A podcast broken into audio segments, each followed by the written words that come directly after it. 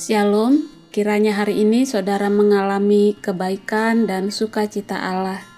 Mari kita berdoa. Tuhan, kami sudah siap mendengarkan firman-Mu, berbicaralah, dan tolong kami untuk bisa mengerti dan menjalani hari ini seturut kehendak dan rancangan-Mu yang baik dan mulia. Dalam Yesus Kristus kami berdoa. Amin. Pembacaan Alkitab hari ini dari 2 Korintus 12 ayat 1 hingga 10. Saya akan bacakan ayat 8 sampai 10. Tentang hal itu, aku sudah tiga kali berseru kepada Tuhan supaya utusan iblis itu mundur daripadaku. Tetapi jawab Tuhan kepadaku, Cukuplah kasih karuniaku bagimu, sebab justru dalam kelemahanlah kuasaku menjadi sempurna. Sebab itu terlebih suka aku bermegah atas kelemahanku, supaya kuasa Kristus turun menaungi aku. Karena itu aku senang dan rela di dalam kelemahan, di dalam siksaan, di dalam kesukaran, di dalam penganiayaan dan kesesakan oleh karena Kristus. Sebab jika aku lemah, maka aku kuat. Dalam lemah, aku kuat. Sesungguhnya kita sangat memerlukan kehadiran Tuhan dalam hidup kita. Mengapa?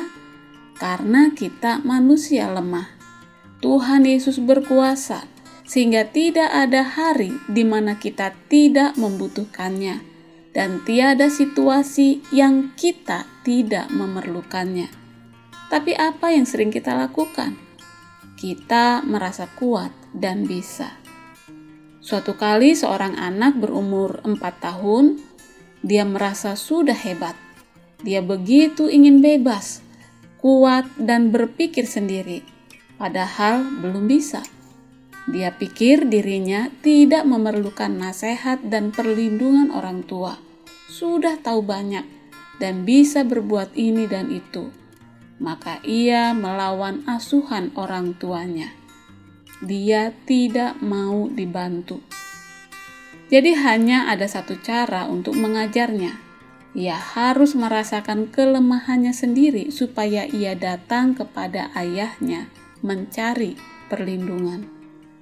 Sang ayah pun membiarkan si anak, bukan karena ia marah atau mau menghukumnya, tetapi karena si ayah mengasihi dia, dan itulah cara terbaik agar si anak menginginkan dan menghargai kasih ayahnya. Sang ayah tahu apa yang akan terjadi, bahwa si anak tak akan berhasil melakukannya sendiri.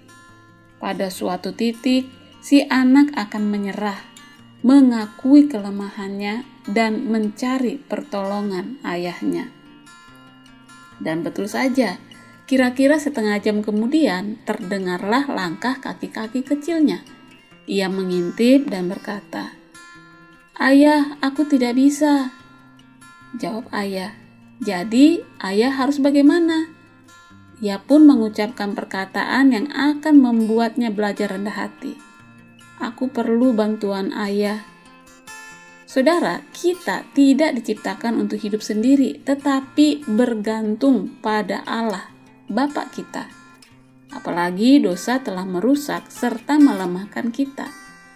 Kita sangat-sangat memerlukan kekuatan yang lebih besar daripada kemampuan manusia dan kuasa yang tidak ada dalam diri kita. Jadi, dalam anugerah Allah, ia telah mengaruniakan Roh Kudus yang tinggal dalam setiap anaknya.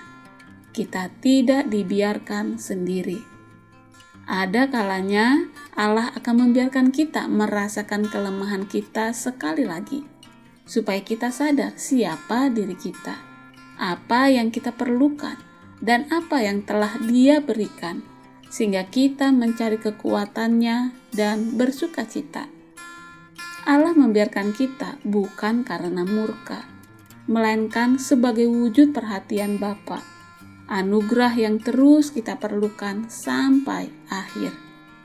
Saudara, apa hari ini saudara merasa lemah dan tak berdaya?